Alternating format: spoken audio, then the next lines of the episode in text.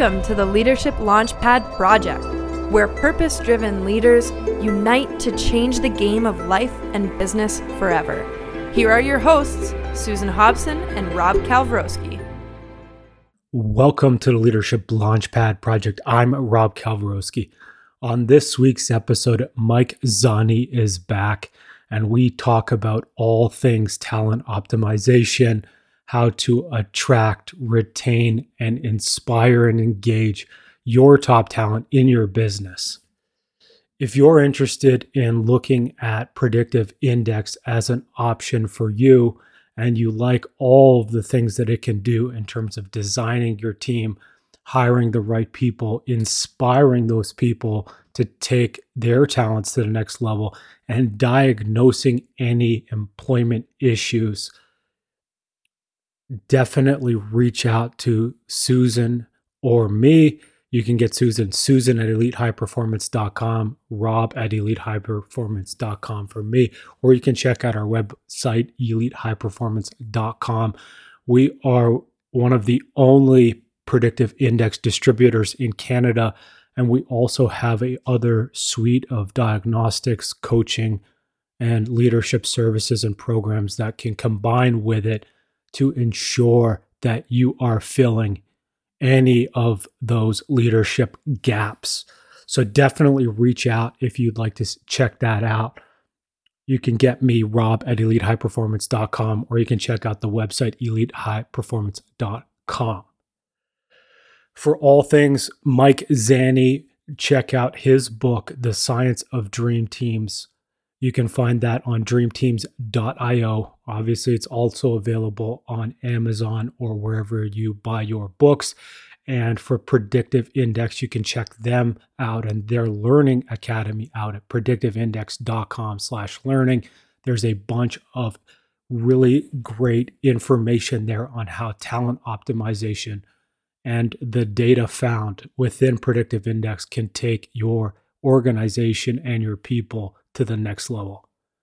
I really hope you enjoy this one. If you haven't yet, hit subscribe, share this with your favorite leaders in your life, and especially share this if you know of any leaders who are experiencing the great resignation as a problem in their business today because that extra turnover, that employee disengagement, all those things can be addressed with not only identified and seen with predictive index, but also addressed with a combination of the understanding and the leadership.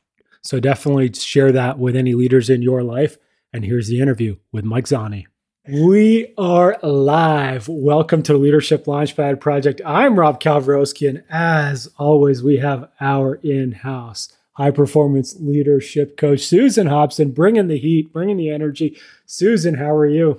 I'm fired up as always. You know me. I can hardly wait to get this party started. I'm so excited about our guest today. So let's go. Let's introduce him, shall we? Yeah, let's go. But before we get there, right? I want to obviously we kick off this show with a quote, but this week I got a few stats for for us before we get into the nuts and bolts. And there's two stats here that Amy Edmondson posted on LinkedIn the other day. And the first one says approximately 70% of employees see no reason to say something when they see something wrong or when they have an idea that would benefit the company. Wow. So that's uh, Psych Safety 101 in her book, she talks about dangerous silence. That is dangerous silence. That's the definition. Whew, I'm just thinking about all those feedback chips being left on the table, never cashed in on. Oh, the growth ops that are being missed here. That's right. And then the second piece is Gallup research reveals that only three in 10 US employees strongly agree that at work their opinion counts. And so again, right? That part says it all right there. That says it all. It says it all both from a psych safety perspective, but also from an employee engagement perspective, That's because right. one of the pillars of engagement is being heard by your manager. So with that, we got a lot of work to do with our leaders out there and celebrating the seventh year of acquiring PI Index, dressed up for us, suit and tie We Mike Zani is back to the show. Mike, how are you? Great. It's great to be here. Excited to celebrate our seventh anniversary of our refounding of PI with you and your energy. Thank you, Susan, for bringing the heat. oh, it's my pleasure. Congrats on the anniversary. And you put the uniform on to celebrate. I love it. I'm usually in a t shirt, but you know, today it's high. I had to remember how to do it. That's right. Eh? It's always hard. You to, and the rest of the world. I feel like that's probably something common right now, right? Absolutely. Yeah, I'd love to get your thoughts on both of those statistics. Like, yeah. what, what are you thinking, and what are you seeing out there? You know, it it uh that level of like to be disenfranchised. You know, it's, it's it reminds me of like when someone walks by a piece of trash. Yeah. You know that they don't bother to pick it up because they're like it's this tragedy of the commons. You're like, well, there's a lot of trash around. It's really not my job. Whereas if it's their own home and there's a piece of trash, you know, they they pick it up immediately. And even if, you know, and and and then if if it's your neighbor's barrel fell fell over, if you like the neighbor, you go pick it up for them. Maybe not all of it, but you, you know, you try and keep it from blowing down the street because you're committed to the community. To see that level of disenfranchisement because they they they won't speak up when something's obviously wrong. That's like the trash, you know. And then and and they and that's because you know they're they're checked out. They're disengaged and and and they've they've their employers have lost the sniff. And what, what's funny is this is probably this is an average and i love amy but it's probably worse at some companies you know 95% and some companies are cooking on and say no everyone picks up trash here. We all share. Mm-hmm. When you say that the, the leaders have lost the sniff, let's interpret that and decode that for our audience, just in case they miss what that actually means. Because I think that's everything right there, the sniff. Well, I mean, it, it's there's certainly not one one way to lose the sniff, but you know the the uh, the, the fact that they're not focused on this this asset base, and I think it comes from you know, when we talk about um, in the 70s, we used to talk about, you know, Milton Friedman was this famous economist who talk, talked about it's all about shareholders and mm-hmm. it's all about creating shareholder value.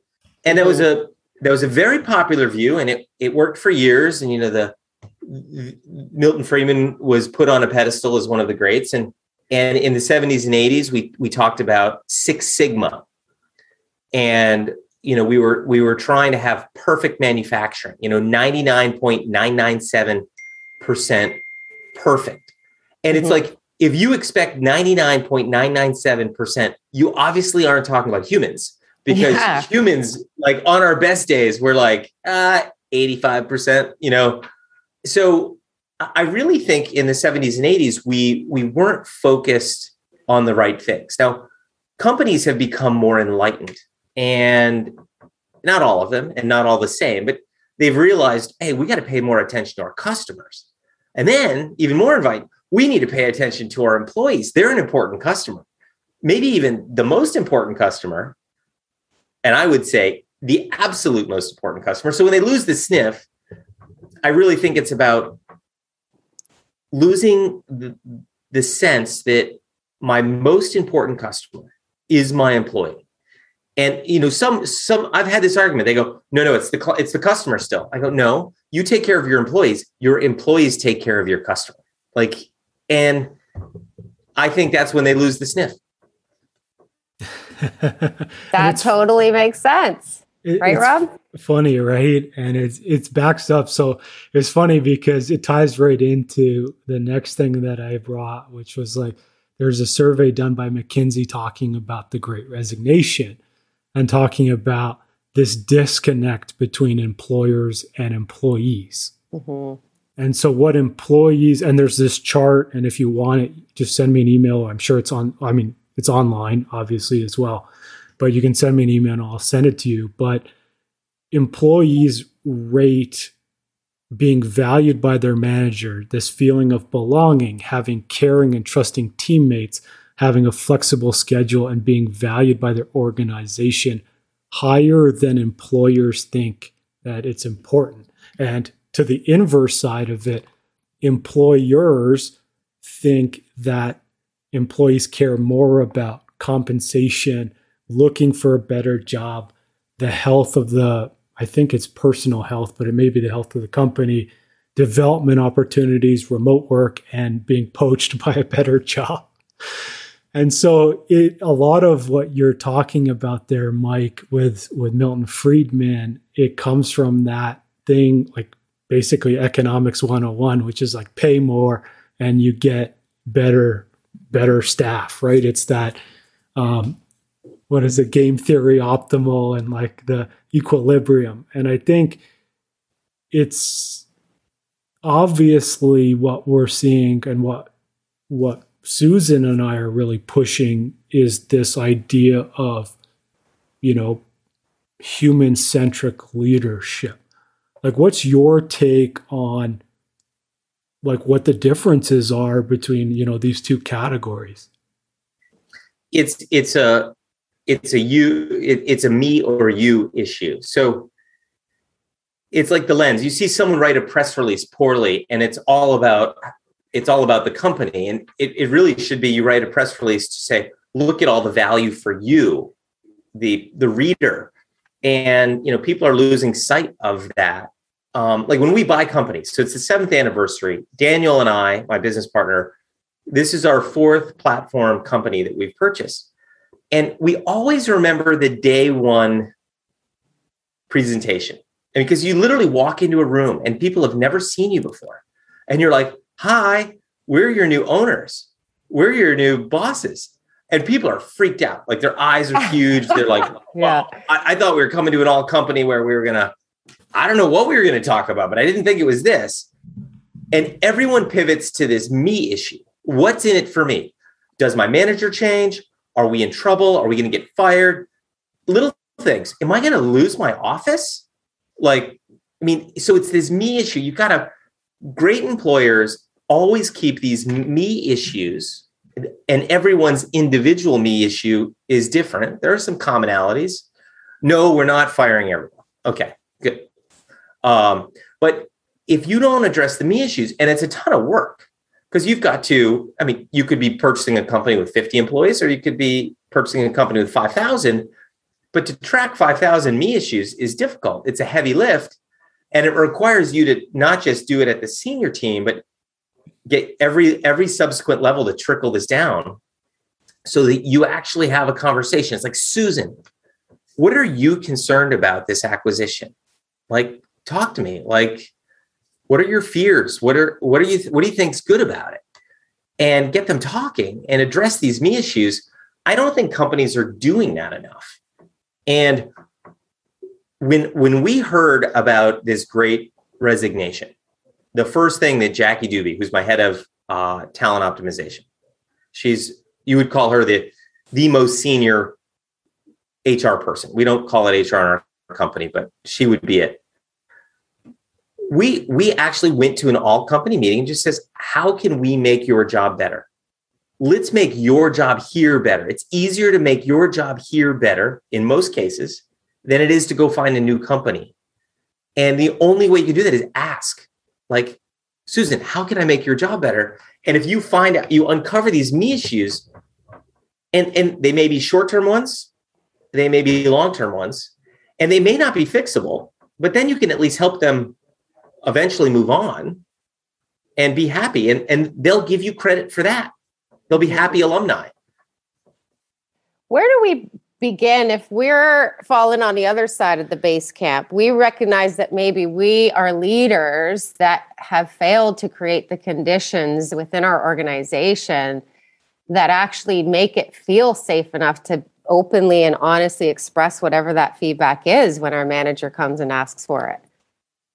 Well it, it's not going to happen quickly. Um, i think leadership leadership has the onus on them to to be open, transparent, and vulnerable first. Because if they're not vulnerable first, they their their employees and they don't create this culture of being willing willing to open up. Because companies that don't have that openness, transparency, and, and sense of it's safe to be vulnerable. And I mean, this this is Lencioni talks about this with the five dysfunctions of a team, and it's just mm-hmm. it, it without trust. And I think the way to get there is if senior leadership goes on this journey, this mission, to be open, transparent, and create a, a place where you can be vulnerable, then you can have this conversation. So Susan, the Susans of the world, in my example of coming up to you, what's your me issue, will mm-hmm. actually tell you, as opposed to, oh, it's fine, I'm good, all's good, yeah, love it, love it here, it's great. So your theory is is that in this McKinsey study of those organizations that are reporting that that uh, obviously 70% of those employees aren't being transparent and forthcoming with the feedback it's because their leaders have not done that with them. Oh for sure for sure. I i i talk about um you know that sort of self-awareness uh, model. I think we talked about it front of t-shirt back of t-shirt mm-hmm. and one of the beautiful parts of that is if you if you take your your foibles, your growth opportunities, your back of t-shirt items, and you share them with your direct reports. And and may, and I do it with the whole company just to create this environment. They're like, wow, the the boss is willing to say, hey, I'm not perfect. I want help with this. If you see it, call me on it because I'm trying to not do this. Then all of a mm-hmm. sudden they go, wow, that was either maybe some people think it's brave or open or transparent but then when you go to discover what's on on their development issues they're more willing. They're like well you did it. You did it first. That's usually a good sign that it's safe. I remember you using that uh, example of McMoney, I think you called him, was one of the leaders in your organization last podcast, where he just got yeah, up John, and had a rant. and John you're McMoney. like, you know what? Uh, yeah, and McMoney. And so that is a perfect example of that, right? Is like where we create those conditions where if somebody's having a bad day, even the leader, the senior leadership is open and transparent and forthcoming about that. It just immediately creates that safe space for everybody else to step into, right? It does. And it actually creates a space to be, it's okay. Like if you could say, hey, you know, yesterday when I went on a rant, I'm sorry. Yeah. That's not me every day. It is me. Yeah. yeah it was me yesterday. And yeah. please forgive me. And then they're like, I'll try. and they're more likely to accept that. Yeah. Um, safety, it's funny. Uh, birds, um, you, I want to, this is going to be a little bit of a weird example of uh, safety. So birds like to hang out where there's a lot of bird poo. Why is this? Because it's a safe place. Other birds were here before. It's kind of gross. I agree. I don't want to stand on bird poo. The birds love it. They're like, oh, yeah, there's obviously, this is a great safe place. Other birds have been here before.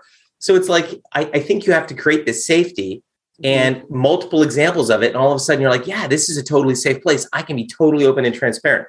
And the the the leaders out there, if they don't like, and you have to overdo it, you're like, wow, mm-hmm. you're really open, you're really vulnerable, you're you're really working on this, you you really care about us.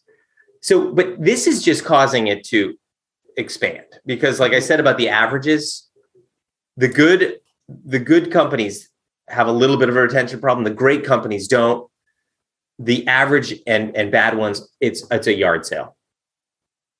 Yeah, and that's where we left you last time, right? We we said it was we were calling it the great resignation like most of the rest of the world and you were calling it the great retention. I loved it. Best reframe of all time, right? But uh, for those yeah. companies out there who because I I think I was talking about this when we last were together. I was talking to one of my leaders who's experienced 53% attrition rate over the last 6 months. And we were talking about and throwing all those sporting metaphors on the table. So if you are one of these leaders, right, who's in charge of helping their teams make a comeback, right? From a retention standpoint, what are the things that they absolutely need to be prioritizing most right now? Well, they, I mean, they need to do a triage on why people are leaving. Um, you know, even if it, and it could be small things like we we realized we started losing some tech talent and, and because of inflation uh job you know we we're like maybe we're like 10% below market right now on comp and it's still crazy high but we're still below yeah that that's the issue so they they're going to have to do the the triage. Yeah. And if it's just something like being 10% below comp, that's an easy fix if you have the gross margins to do so. But the harder harder fix is when you have you know toxic cultures, when you have pockets of managers who have never been trained and have gotten by with being really bad managers for a long time. Mm-hmm. I, I, mm-hmm. think when you have a, a very competitive, uh, you know, corrosive environment where corrosive competitive culture you know there there can be competitive healthy mm-hmm. um you know that like the the old, you know the broker the, the brokers who are always competing to you know hit the target at the end of the week and yeah ring the bell. Uh, but it can it can certainly be corrosive where i'm taking credit for your work um and just to get ahead at all costs. But I, I think the triage on this it there's a couple of things. It's it's do you have a mission that they are really connecting with because I think our more enlightened younger generations mm-hmm. uh, expect that. Mm-hmm. Do you have a culture that is appropriate? You know, it'll be different if you're an investment bank or if you're not for profit. Um, there's no one size fits all. And the only way you're going to get there is by really asking and having these discussions. And mm-hmm. it it's no harder than doing research on your own product. You know, what do you like about a product? What do you not like? You just have to get there with and it may not be senior leadership who can do it. Um, you may have to even bring in an outside consultant to do it mm-hmm. because they don't feel comfortable talking with the toxic corrosive leaders maybe. That's a really good tip even just that little one right there. And i think with the, this leader the example i think um, was that they in their industry they were just seeing rampant levels of burnout. And i think that's what she's really challenged with right? It's like the sheer magnitude of the disruption, being displaced, working from home. It's like it was just burning her people out left, right, and center. And I know in the PI report that we read, um, that I believe we got from you, your organization, um, yeah, I mean that's that's happening across all boards right now, where it's like fifty percent or something like that. Yeah, it's, it's tough. I mean, just the the last eighteen months, uh, maybe twenty months now, it's just such such an abuse of the workforce. So if you abuse something that bad, it's like wartime conditions. You know, you can't keep a soldier in theater that long and expect them to not have some form of PTSD. We've kept our workers in this sort of wartime environment. It might be you had a reduction in force or reduction in, in pay, or you're maybe you're a frontline worker and you have to work with PPE that you're not comfortable with and all of mm-hmm. these stressors. And then coming back, it's remote and then hybrid and hybrid. Hybrid's harder than remote. It's totally wonky. And it still hasn't fixed itself. And people want to get back to normal. And you go, we're not going back to anything. I hope there's a new normal that's in the future but it's not back to it. It's let's go find out what it is, and all of that creates stress because it's change. Mm-hmm. I'm I'm not surprised, but the conversation is is so simple. It's it's I'll use Rob. It's like Rob. You know what can we do to make your job better? You know, is it and it's simple. Is it do you do you like your job? Do you fit with your manager? Do you fit with culture? Do you like the mission of the company? Do you like the people that you work with? And you, you ask questions, they're all of a sudden they're like, and you could be the manager, which could be the problem. You're like, and I realize I could be part of the problem. If you get to the bottom of those questions, that then all of a sudden you're gonna you're gonna see you're like, we can turn that around, Rob, or no, we can't, and make make your job here at our company better and that's a it's just a heavy lift. Mm-hmm. But it's cheaper. It's cheaper than recruiting a new employee and onboarding them. we explored that in our solo podcast. If you didn't hear it, but you're absolutely right. The stats bear that out. Yeah, it's what was we were saying. It's six to nine months of of someone's wage to replace an employee. So, and then obviously it's even more than that if it's executives or whatever. But yeah, I've heard it's it's three months to five years. Yeah. Wow. You get the wrong you get the wrong CEO or the wrong product person. Yeah.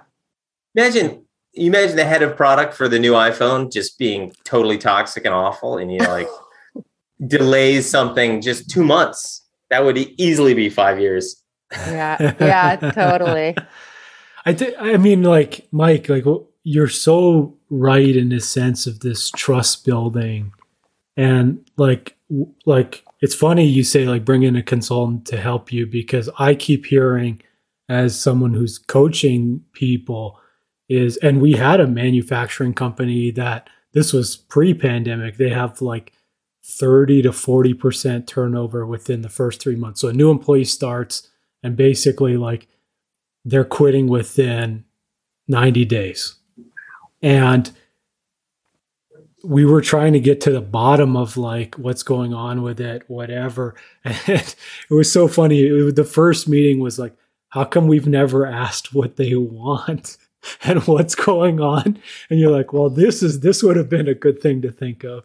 Um, but then the second half of it is a lot of the first meeting was the the current employees really getting comfortable sharing. And there was a lot of like because the trust wasn't there there was a lot of pushback from that meeting around why am i here? It's just going to be extra work. You know the underlying trust wasn't there. And it's yeah i mean you're right. It, it takes an over compensation of activity from the leader to establish and maintain trust because i just think it's like in our culture to believe that you know the company's expected. there to make money right? Mm-hmm. you know we we you just reminded me of something. We use this software called menti.com it's a polling software. Um, we do real-time polling uh, which sort of a sentiment analysis with our employees and we'll ask a tough question. You know how are you feeling about about this. Say we gave them bad news or how are you feeling today in the heart of the pandemic?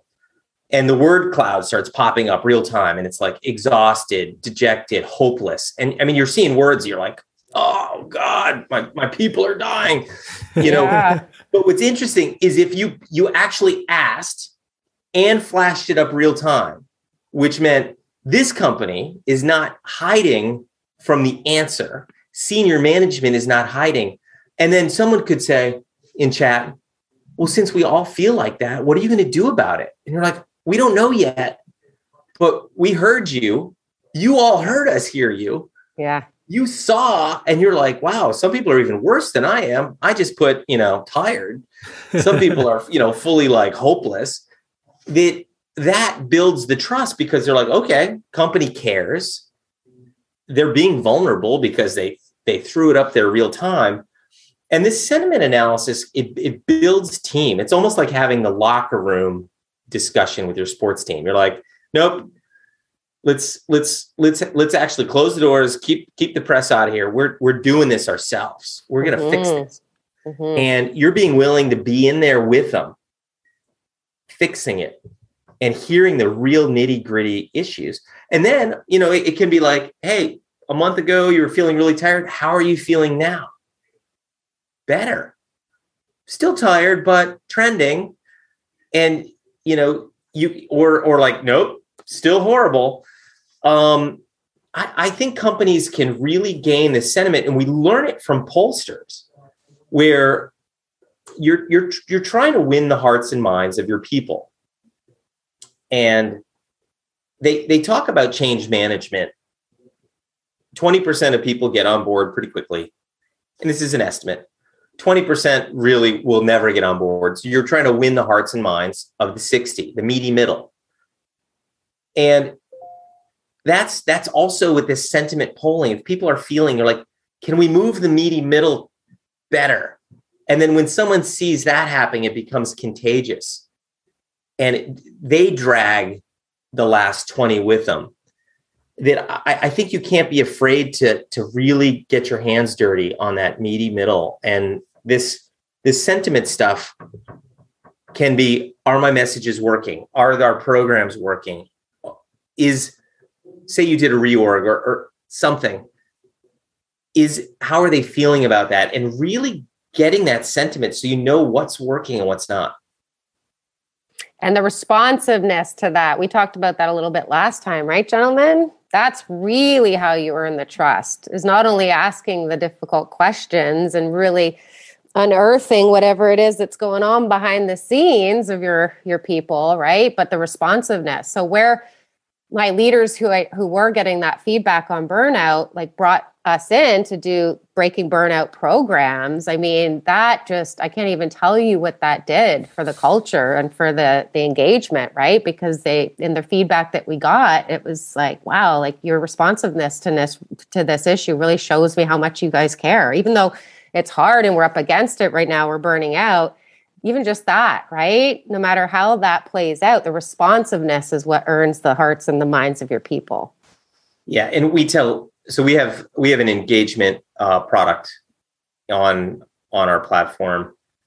Uh, we call it an employee experience survey, and people ask us how often should we survey our troops, and you're like, as often as you can uh, deal with the responses.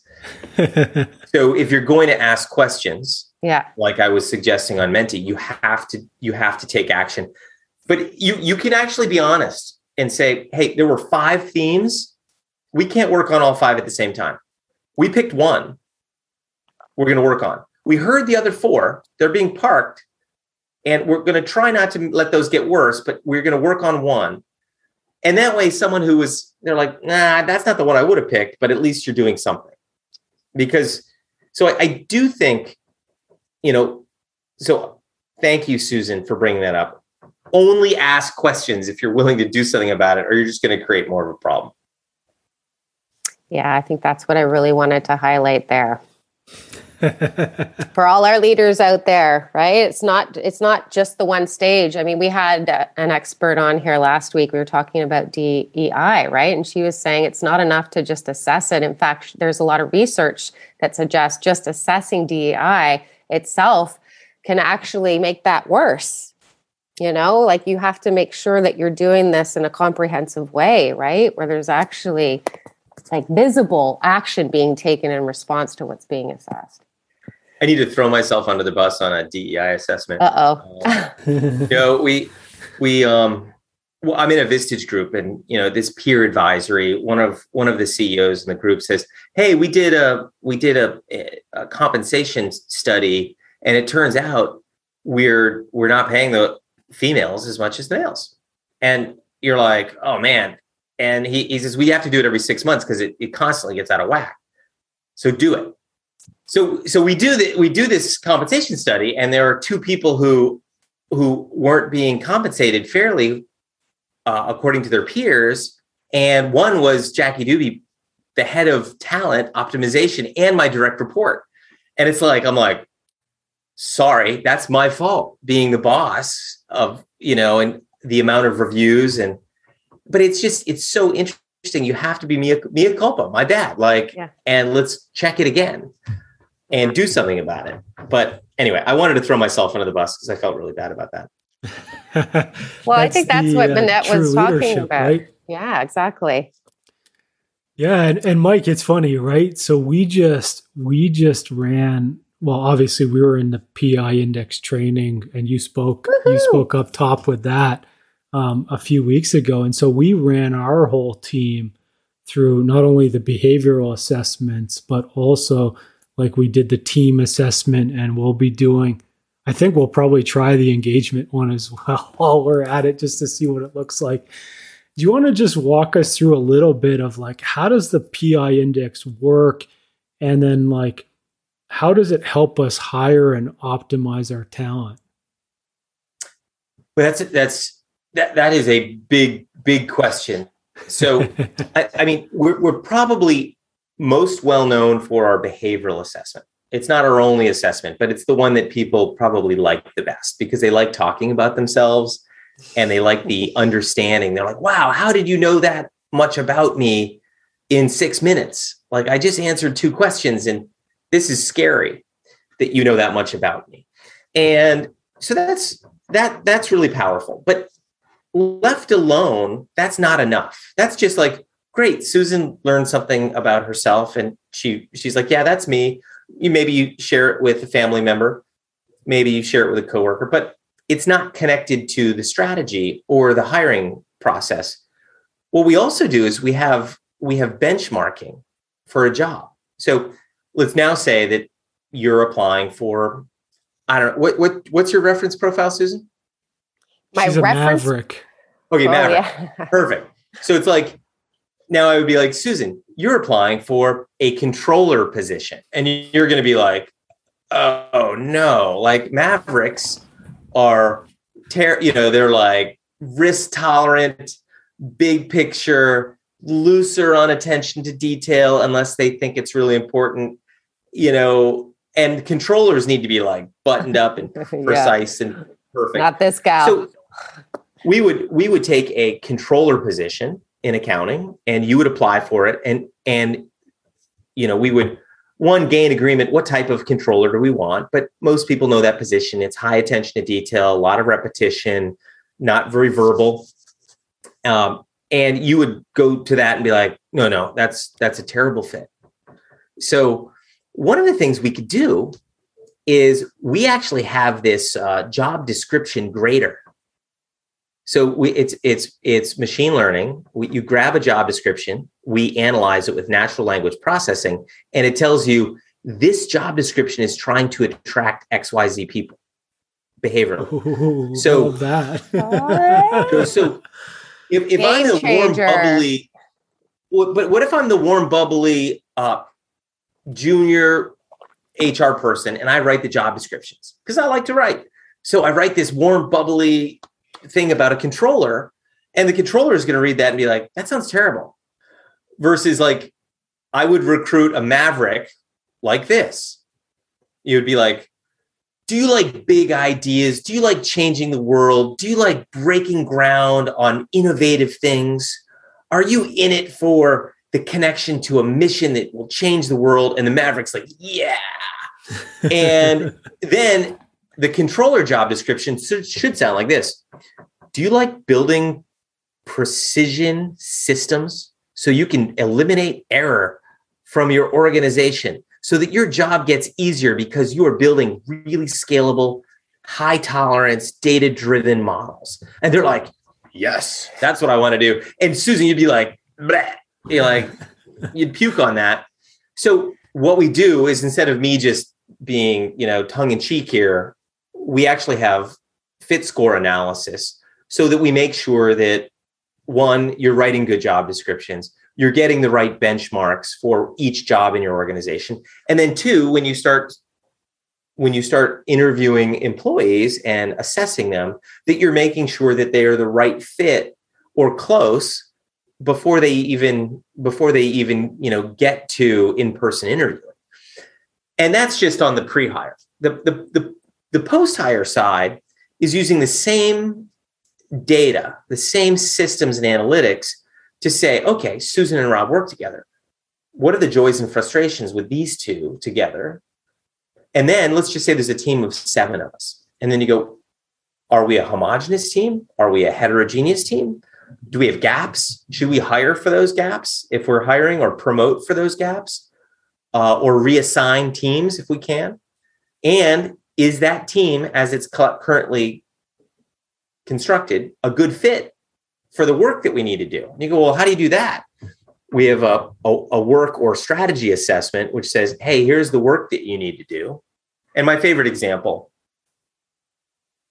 you take a hospital senior team at a hospital. You think about hospitals. Hippocratic oath first do no harm.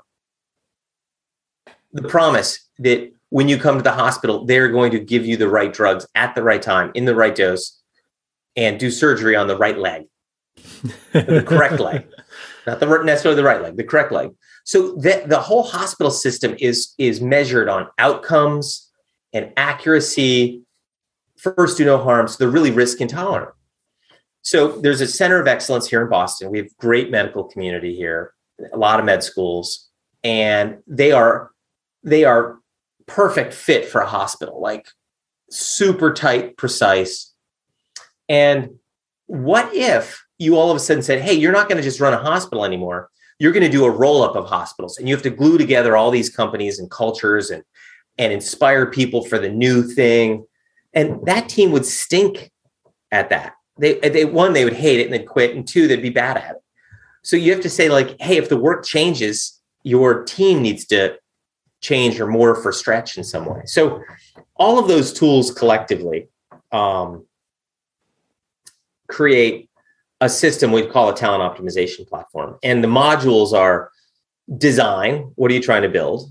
You know, hire, hiring people, inspire, how do you work on interpersonal relationships you get the most out of your people and diagnose which is the engagement and performance stuff and that's that's the collective so it's a little complicated and it's hard to do just verbally here without showing you some sort of pictures but that's, that's okay. That's, we're just whetting the appetite today mike. That's the whole purpose of this. Right. Because yeah we obviously are now running alongside you up here north of the border and trying to really, you know, scream this from the rooftops right now because we have certainly seen the power of these tools.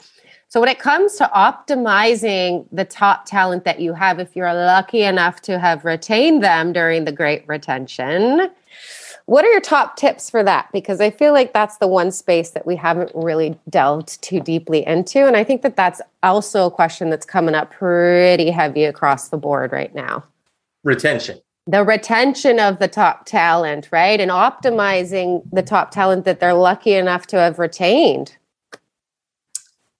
I, I think you need you need to do some some analytics uh, on on performance because you don't necessarily want to retain your low performers. Mm-hmm. As much as you you hate to say that, you're you're most businesses work in a salary cap like sports teams. They don't yeah. have infinite money. We're not the New York mm. Yankees. You don't just get to hire yeah. everybody, the best and the brightest. Maybe a few organizations like the Bill and Melinda Gates Foundation get to hire the, the best. Yeah. But most organizations uh, have salary caps. So if you have underperforming employees, you've got dead spots or weak spots that could be filled by someone else. So what we like to do is create a two by two uh, matrix on engagement, high or low, performance, high or low. And that makes four buckets. You have the high, high, highly engaged, high performing employees. These are your cultural champions. These are the people that you need to retain. These, these people create your culture, and without them, you would fail. Like, do not, they're easy to ignore because they don't require a lot of care and feeding. That's right. But yeah. don't ever do that because these these are gold you know then let's go all the way to the other quadrant low low this one this is toxic. Low performing you know low disengaged. Disengaged. And the first thing a lot of leaders when they ignore it. I don't have any of those. Like, yeah you do. And then two then they get mad at them. And they go it's not their fault. You created this mess. Right? Like, but you you're you're not going to easily, if ever, change two axes disengagement and performance. Like here, you you really need to work on exit strategies for the people who are heavily in this quadrant. And they are toxic because mm-hmm. happiness and engagement are contagious. Um, yeah. So now let's go to the high engagement, low performance. Now, these might be the people who come in on Monday morning and they make a bagel and they get coffee and they chat with everyone and they love it, but they're not getting it done. Yeah. you know, and the, what's funny is your high performers know they're low performers. This is just a plain old fashioned performance improvement process. Not mm-hmm. always successful, but you have to be clear. You're like, hey, you're not an A performer currently. Maybe you're a B what's the pathway to A? What can we do? What can we change? Can we take things off your plate? Can we train you? Is there something going on in your life that's preventing you from doing that? Is it is it fit with job? Is it fit with manager? My favorite bucket, high performing, low engagement. These are your grinders. They're still at your company for some reason. They're high performers. This is the turnaround. This is the one that you ask that question. You're like, what can I do personally? What can we do as a company to make your life better? And I think when you have that grid, now you have different action in each of those buckets. Maybe you don't want to just retain. Like, so it's not just retain, retain, retain. It's like make happy alumni, make performance improvement, celebrate and don't forget them. And this one is like figure out the engagement issue. I love that. I love that. And that mm-hmm. is a definite tool that we need to make sure people get their hands on. I love the idea of that four by that two by two matrix.